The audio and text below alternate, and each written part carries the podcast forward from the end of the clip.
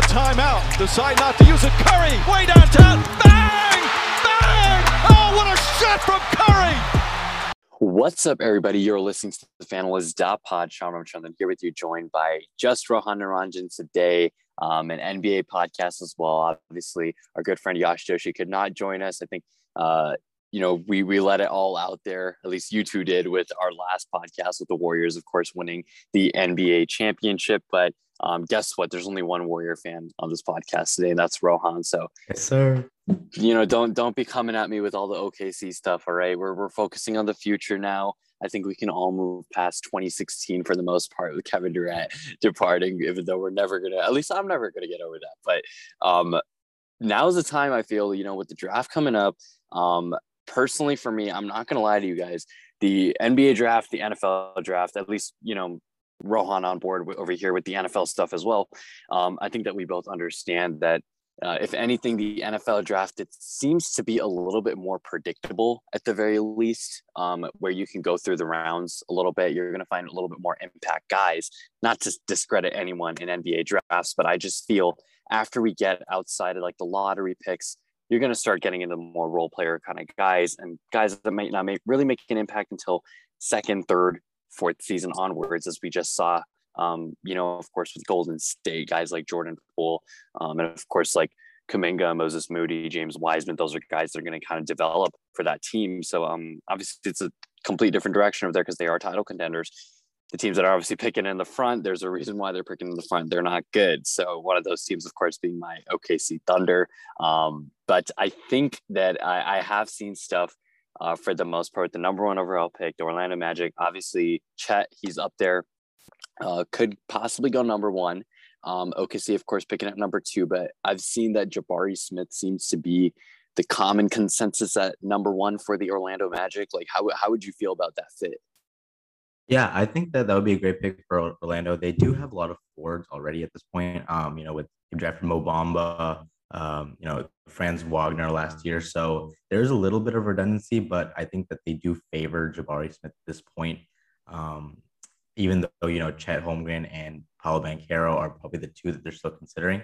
Orlando has the, you know, uh, responsibility of picking first. And I think this is one of those drafts where there's no clear number one, right? In some yeah. of these drafts, especially N B A and N F L, there's sometimes a clear number one.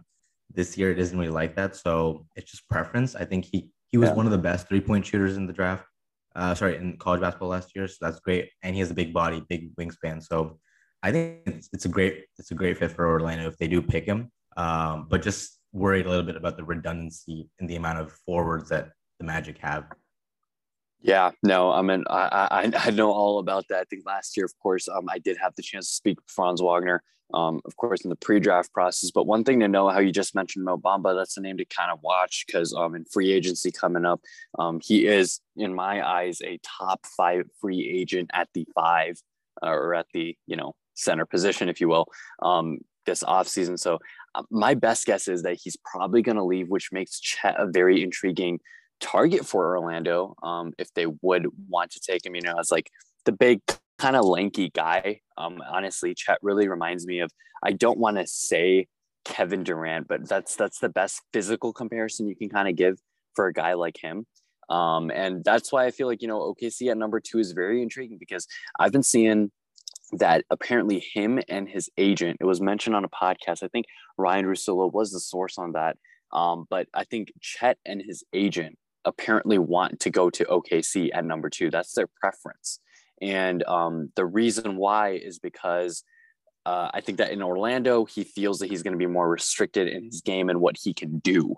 And in a weird way, I kind of do agree with that because a, a lot of, a lot of stars have tended to go to Orlando and not really panned out the way that they should have or could have, um, if you will. But in O K C, obviously, like um, I like the one thing I will say about O K C is that we know how to draft right and how to put players in a good position to succeed. You know, we've seen it with S G A, of course, when we acquired him via trade.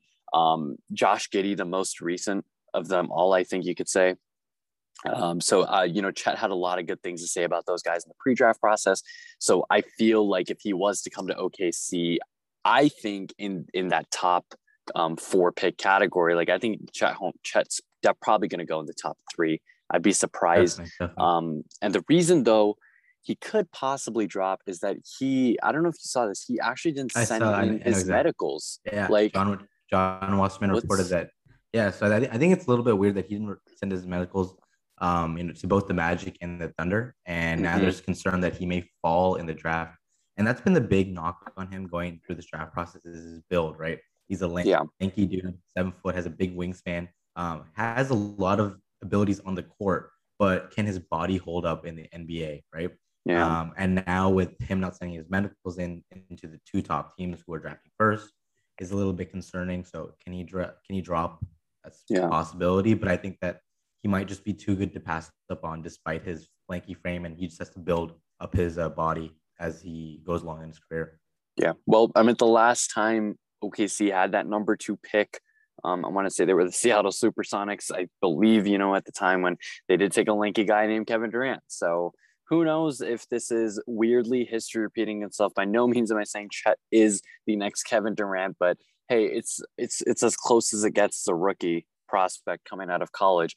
Um, so that's going to be very interesting to see what kind of goes on over there. I do fully expect both of those teams to stay uh, in their respective positions, but things get a little bit shaky. I feel at, um, I think number three is where the Rockets were, was it the, Rock, the Rockets had the number three pick, I believe, right? They were, yes, that's where they yeah, were yeah. targeting um, uh, Paolo.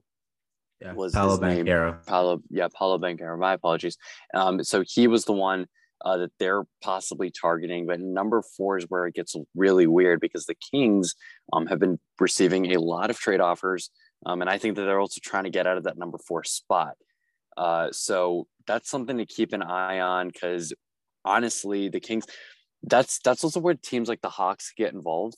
Um, there's been a lot of stuff on Atlanta, I think, leading up to draft. And I think that um, it might be premature to say this, but I think Atlanta is going to be looking the most different next year out of any team that I guess you can even say, I'll, I'll go to the extent to say any postseason team like that made the postseason last year, this past season, like they are for sure going to look the most different, barring that Kyrie Irving does depart the Nets and Kevin Durant Uh, request a trade from Brooklyn, all that stuff goes down uh, um, over there. But for Atlanta, it's it's looking interesting because obviously they're going to build around Trae Young, but the Timberwolves have been involved in trade talks to try and get Clint Capella. The Hawks and the Kings have talked trade about John Collins, but the interesting part about that is that the number four pick is not involved in those trade talks. So um, that's something to keep an eye on. But um John Collins in general, though, he looks like a name that that is very, very, very likely going to be on the move. It almost looks um, certain, and I, I don't want to say it's one hundred percent because, I mean, you don't know what's what could happen um, in sports in general, but he's he's definitely a name to keep an eye on. Yeah, I think it's almost as close to one hundred percent as possible. I think I totally agree with you. The Hawks are going to look very different next year, I believe.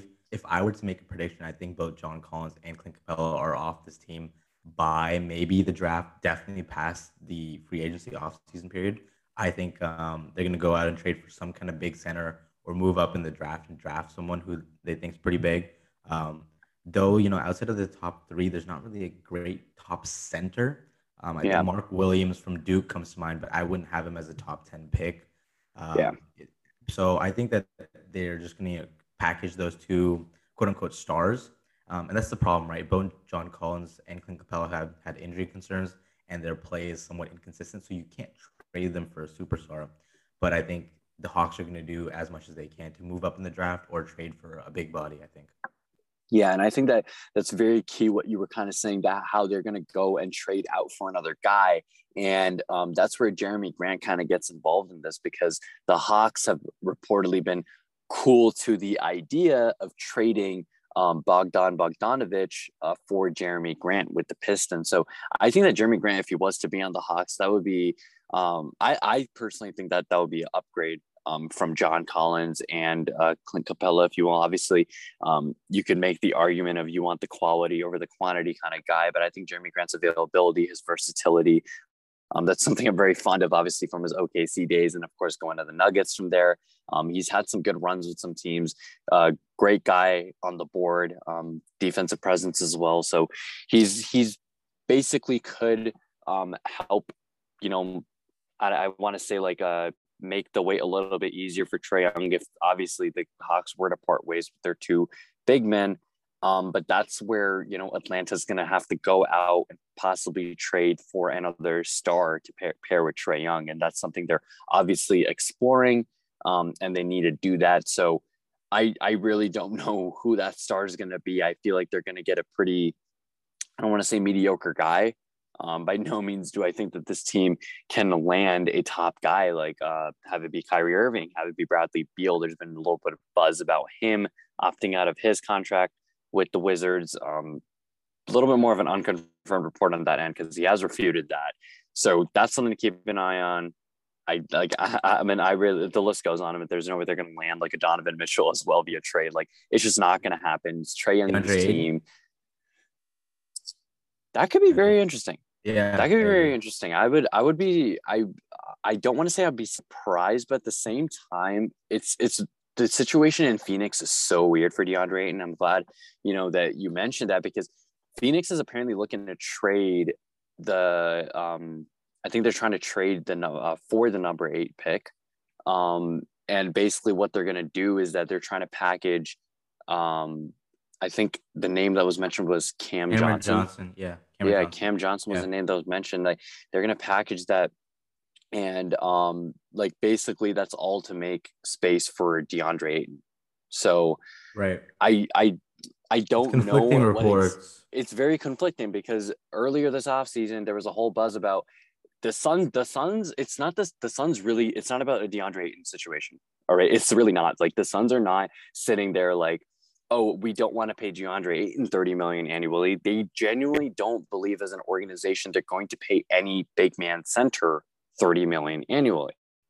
Um, you know, I I don't know up to what point that that goes, but obviously they're not, it's not like they're going to be landing Joel Embiid or anything anytime soon. That's not going to be happening. So DeAndre Ayton is as good as it gets for Phoenix at this point in time. I would not blame them if they want to move on, but the thing is, you know, having the season that they had, having the way that they fell down completely and um, crumbled in the postseason um, against the Mavs in Game Seven of the of the Western Conference semifinals, it's it's very tough to look at the roster on paper and say, you know, is there someone out there that's better or as good for the job as Ayton is? And then you have to get into the whole thing about paying up, and then parting ways with a guy like Cameron Johnson isn't exactly easy, because I genuinely feel like he's one of the better role players that this league has seen in a while. So it's going to be interesting what, what's what's going to be happening in Phoenix for sure, um, for the most part. But yeah, uh, I agree. I think that um, I would be a little bit shocked if they moved up in the draft, especially because it's kind of, you know, contradicting where they're going. You know, you usually yeah. don't see a championship team drafting super high up. Um, so that'd be interesting. But if they do decide to move on from DeAndre Ayton, I think the Hawks could be a great place for them. Um, like you said before, I do think that the Kings try to move out of that four spot, maybe mm-hmm. trade with the Pacers, you know, who are looking to get off both Miles Turner and Malcolm Brogdon. I could see them trading, going up from six to four. Um, that would be a trade I could see in the draft happening. Uh, right. For sure. Yeah. No, definitely. So, um, you know, moving on off of that, uh, you know, so at the at the number five pick, obviously, really, I really don't have any names to flow for the most part, but I, it's looking like I, the next. I got a couple names. But the uh, Knicks want to trade I mean, up over there. Yeah, yeah. So the so Knicks, New the Knicks yeah. want to trade up. Yeah, so New York actually, yeah, the they Knicks. want to trade up to the number five pick, and obviously that's what the Pistons I just mentioned about the whole Jeremy Grant trade front possibly happening. So maybe the Pistons do acquire Bogdan Bogdanovic, ship out Jeremy Grant, open up a little bit of cap space, trade that number five pick possibly to the Knicks, and that trade would involve uh, Cam Reddish. So that's that's going to be interesting. So it looks like the Pistons could, you know, they they did have the number one pick last year. They took um, Cade Cunningham, of course. So obviously it's it's his team. They got to kind of figure it out with him, and I think putting together a little bit different kind of role players, Bogdan Bogdanovic, Cam Reddish, um, guys that could have the ability to shoot Um, pretty well and be a good supporting cast for a guy like him. That's the direction they want to go, and they don't like anyone at five. I don't see why they would shy away from making a move or at least trading down um, to get an asset in return. So that's something to keep an eye on. Of course, New York, they they tend to always have a high draft pick.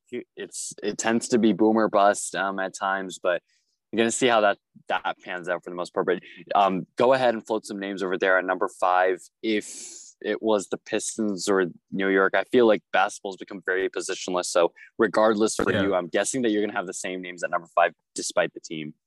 Yeah, I think if it's the Knicks, um, they definitely need to move off of Julius Randle's contract. I think that's the biggest mm-hmm. thing for them this offseason. But if they do trade up to five, you know, if Jaden Ivey is still there, I don't expect – I expect Jaden Ivey to go in the top four. I could see that be, being a great spot for the Knicks. Um, if he falls to five, Jaden Ivey is a little bit more ball dominant. So even though it's Cade Cunningham's team and he's, you know, playing in the point guard role, Jaden Ivey might not thrive there as much if he does fall to five in Detroit. But just the talent is off the charts. There's Keegan Murray, the sophomore from Iowa, who, you know, is a great big body defensive presence. I think he could be great at number five. He's consensus top five, top six pick.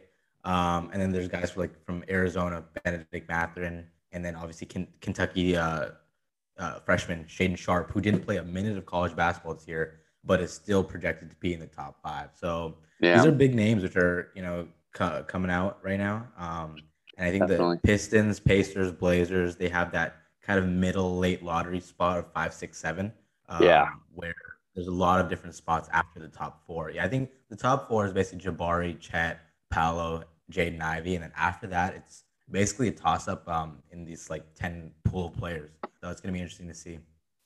Yeah, it's going to be really interesting to see how things pan out. And I just, I, I just want to spitball over here. I feel like you will one thousand percent shoot me down right now what I'm about to say, but um, I was going to say that, you know, how we were just talking about Chet's medicals a little bit earlier, you know, how he hasn't sent to those top two teams, of course, with the Orlando Magic um, and the Oklahoma City Thunder.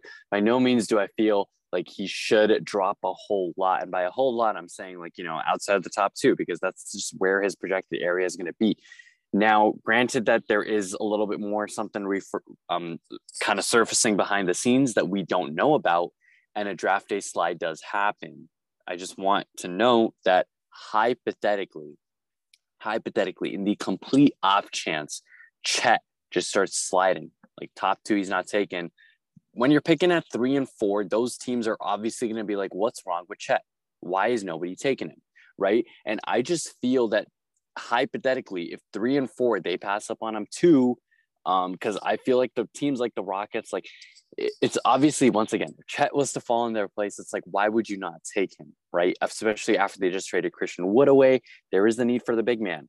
But at the same time, I genuinely feel it, of the five, if the Knicks were to jump to that five spot or a little bit higher, the Knicks are a team that no matter what the issue is, they're, they will take a gamble on that. So in the complete off chance that if Chet was to slide, I feel like the Knicks would stop that slide. Granted, they're somewhere in that top five pick area and obviously not picks one or two. Right. I mean, they would have to trade up. Right now they're at the eleventh spot, but we, you know, we yeah. discussed that they're interested in moving up. Um, mm-hmm. So that is a possibility. Um, but like you said, I think Chet could slide. I just feel like it's twenty-four hours before the draft at this point. Um, and with the medicals being kind of iffy, is it possible that he could? Yes, but the talent is just off the charts. Like you've had yeah. this guy on your board for so long. Is it just because of medical concerns he's going to drop that much? Right. He might be a generational prospect, right? So right. you never know, but it's always a possibility with this iffiness with the medical history. Exactly. I mean, that's the iffiness of the draft. That's that. What's that's what makes the draft the draft, right? For the most part, because we're going to be looking at stuff and seeing a whole lot of ifs um in a couple of years. But the Knicks are um looking possibly again. Number five pick is on the table, possibly a trade talk that does involve Cam Reddish. Number four pick as well with the Kings um, could be including multiple first-round picks in that offer, and they're going to be targeting Purdue's Jaden Ivey um, over there. So there's there's a whole lot of stuff going on, but I think Jaden Ivey is the focus for a lot of those teams kind of picking right outside, like in the three, four, five range. Um, a lot of teams are eyeing Jaden Ivey over there. Um, seems like the perfect spot for him to go as well. Um, but moving on to um, a very, very interesting uh, kind of thing panning out again, a little bit more off-season talk. I know it's a little bit early for that, but it's very draft-sensitive news. The 76ers, they plan to pursue P J. Tucker in free agency, who has opted out of his contract with uh, the Miami Heat, and Philly is expected to offer P J. Tucker a three-year, thirty million dollars deal. And In doing that, they would have to move on from Matisse Thybulle, who is a phenomenal perimeter defender, as well as trade, I believe, their number twenty-three overall pick to create that cap space in order to pursue Tucker. So for me, that's a very, very interesting dynamic brewing, because obviously we know the James Harden stuff that's going on over there. Um, I know that you you will go in on James Harden every every second you can, because um, we really don't know what loyalty means in the N B A. I feel especially, um, I know people want to batter Kevin Durant, but guys, there, there are other stars out there that do it way worse. And James Harden is, I think, one of those guys. So um, I think that the P J Tucker thing is, it's, I don't want to say it seems like a lock. Again, it's all contingent on if they can move Thybulle and that pick to create the cap space to pursue Tucker. And I feel the only reason Tucker's mainly on their radar is because, yes, Tucker's a phenomenal player, great presence, and I think he's going to bring so much greatness out of Joel Embiid, you know, in terms of the aggressiveness, especially on the defense side of the ball.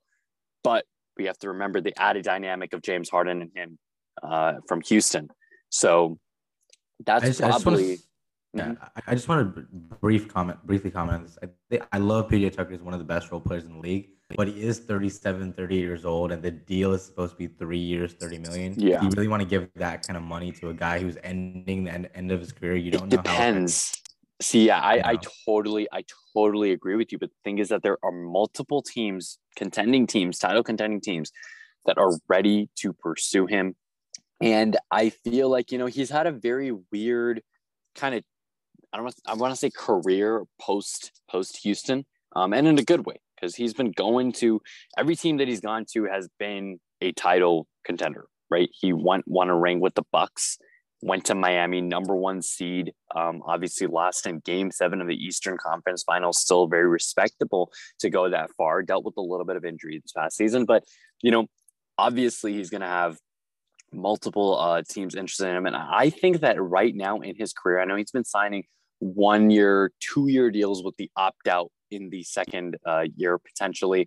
But I think that now if Philly is going to offer him that three year deal, I feel like even a team like Golden State can step in here and offer him the one year deal. And I still believe he's going to go for the Philly contract, because it's just more money. It's just more, you know, long-term guaranteed. You just said it yourself. You're thirty-seven. It just feels like he can join a contender in Philly, and at the same time, he's going to cash out, you know, at the back end of his career.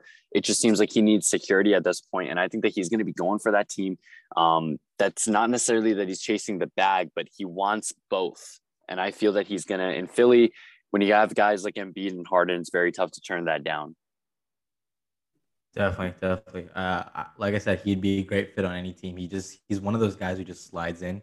Um, and he's a great presence on your team, both the three and D guy. So I'd love to see it. Um, any other things you want to talk about for offseason? Maybe just a little bit of Kyrie talk? Well, I, I mean, you, you know I'm all for that. You know I'm all for that. I mean, it's it's a very interesting dynamic between um, Kevin Durant right now, Kyrie Irving, and the Nets. I can go on about this all day long, and I would love to, but obviously we're on the back end of this podcast right now. And um, the thing is, Kevin Durant, like, there's been a lot of buzz about him today morning amid, you know, all this Kyrie Irving drama. He is not recruiting free agents due to Kyrie's situation right now in Brooklyn. You know, that's just the headline that we just saw um, before hopping on this podcast.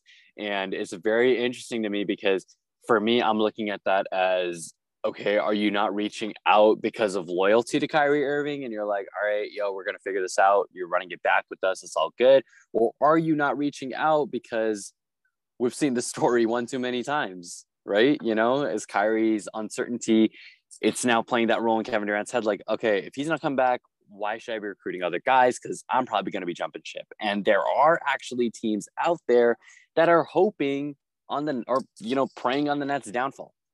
There are teams out there that are like, I hope Kyrie Irving opts out of his contract, screws over Brooklyn, such that they can then lure Kevin Durant with a blockbuster trade offer. Um, and I think that, that that's what's going to happen, quite frankly. You know, I just don't see why Ooh, Kevin Durant oh would would want to stay. And like, again, like I'm, I, I like I mean that in the most. Um, I, I don't I don't really know how to say. I mean, like you, I mean, you get what I'm saying in terms yeah, of no, when you're a I, superstar. I totally get that.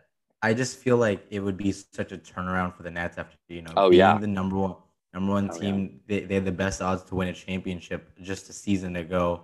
And now all of a sudden your second best player wants out. Um, and if he wants out, the report is from Woj that Kyrie is leveraging his offer with the Nets, saying that if he leaves, Kevin Durant is going to request a trade. Um, yeah. And that's the way he's trying to, you know, um, upgrade his contract situation. So at one hundred percent this point, I really think it's a fifty-fifty shot whether he he's even in Brooklyn next year, maybe even forty sixty leaning towards him being out of Brooklyn. Um, that doesn't even feel good. I yeah. I don't even want it to be a ninety ten either way. You know what I'm saying? Like, like there should really just be no doubt when you have a guy like Kyrie and K D on your team, because um, I mean, it's it's really like a buy one, get one free kind of thing. You know what I'm saying? Like you, you, they both need to coexist. And I just felt that when they initially made that move, I'm like, oh boy, like, like these two guys are the, probably the most hated guys um in recent history from a media standpoint, fan standpoint. I'm right. Like the fact that reun they're, they're sorry not reuniting rather they're uniting together, I was like, oh boy, like this is great for both of them, you know, because they right. really have a lot of things in common. They're superstars. They're can they they're more than capable of winning a ring. And then when Harden joined them, I was like, uh okay, like sure, now Harden just hopping on the train of like, you know, being a hated guy. And then when they especially I was I was more happy when they got Ben Simmons. You know, I was actually more happy when they got Ben Simmons, when, you know, they shipped out Harden. We remember that podcast that we did. Um, I think we all were kind of livid at the entire Harden move. We weren't really livid at the fact that, oh, Brooklyn just got Ben Simmons. But I think that there's just a lot of stuff going on in Brooklyn that it's it's really going to be make or break. And the fact that they're not recruiting free agents is just a, like, it's a huge red flag to me, because even if Kyrie does run it back, it's like, how is your roster going to get any better? Because, right. you know, Um, I don't know if you've seen this, like Nick Claxton's a name to keep an eye on. He's probably going to be moving on this offseason. Initially, it was that Brooklyn was going to probably match his offer, um, you know, contract offers that he was going to get this offseason. But now all of a sudden, that's kind of taking a turn down south. So we're going to see how everything kind of pans out over there in Brooklyn. But it's um, that, that to me too, Brooklyn and Atlanta, those two teams, you can very much say they're going to look very, very different next year. Granted that the Kyrie move does happen if right. he was to get out of there, and obviously K D, whatever he's going to do. Yeah. And just to speak a little bit more on the contract, I think the rumors now, according to Woj at least, is that they want to offer Kyrie the four-year Supermax deal, whatever, but it's contingent on year one and year two, he plays at least sixty-five games, right? So year, it's fully yeah. guaranteed year one, year two, but he has to play those games, right? And that's the biggest thing for Kyrie in recent history is just, you know, vaccine mandate, injury history, injury concern. Mm-hmm. It's just they want him to be able to play those games. But at this point, I feel like there might be a chance that he reunites with LeBron James in L A. I think that's a legit possibility at this wow. point. Maybe they, and you know, we, we might see Russ and K D. And I'm all for it. Kyrie and LeBron in L A. That would be crazy to think about. Balanced as all things should be. All of this, guys, just for the Warriors to repeat as N B A champs next year. Hey, some, some things never change, right? Some things never change. Dear Lord. I mean, we're going to see how everything pans out. I do want to conclude this podcast on saying that I just saw um, a little tweet from Sean Devine, I believe that's how you say his name. He's an N B A editor at heavy dot com. He just reported that the Boston Celtics are interested in the Warriors' number twenty-eight pick. What do you think about that? You know, I think the Warriors I think, get the Larry O'Brien, you give them the number twenty-eight pick. It's a fair trade. Like, Definitely, definitely. I, I do expect the Warriors to trade out of that, that spot, even though it's at twenty-eight. I, I, I yeah. think they are more in their core, core young three and Wiseman, Moody, and Kuminga. So definitely, I yeah. They, they trade out. Yeah, Golden State definitely wants to give um, more minutes to Wiseman, Moses Moody, Jonathan Kuminga, of course, next season. I'm going to see how that pans out. Obviously, a little bit of offseason stuff I do want to cover. um, Andrew Wiggins, Otto Porter Junior They obviously want to run it back in Golden State, and Jordan Poole's contract, um, according to, I believe it was the San Francisco Chronicle, could start at four years, one hundred million. Yeah. So he's getting the bag, to say the least. Um, that's, that's, that's the contract parameter. That's probably where it's going to be starting off at. But yeah, I mean, like to me, like once again, if the Warriors were to trade that number twenty-eight pick to the Boston Celtics, it sounds like a fair trade to me, you know? I'll take it. I'll take it. I'll take that. But um, that's all that we got for you guys today. Stay tuned for more at the fanalist dot pod. Shonram Chandran signing off for the Rohan Niranjan. And of course, we're missing Yash Joshi this time around, but we will have him, I promise you guys, on the next pod and the off-season pods to come. We got a lot of fun stuff coming out this off-season. And of course, N F L content wrapping up. So that's going to be, it's going to be interesting. We've, it's been a while since we did N F L stuff, but Yep. Yep. yep. All right. Till next time, signing off for you guys.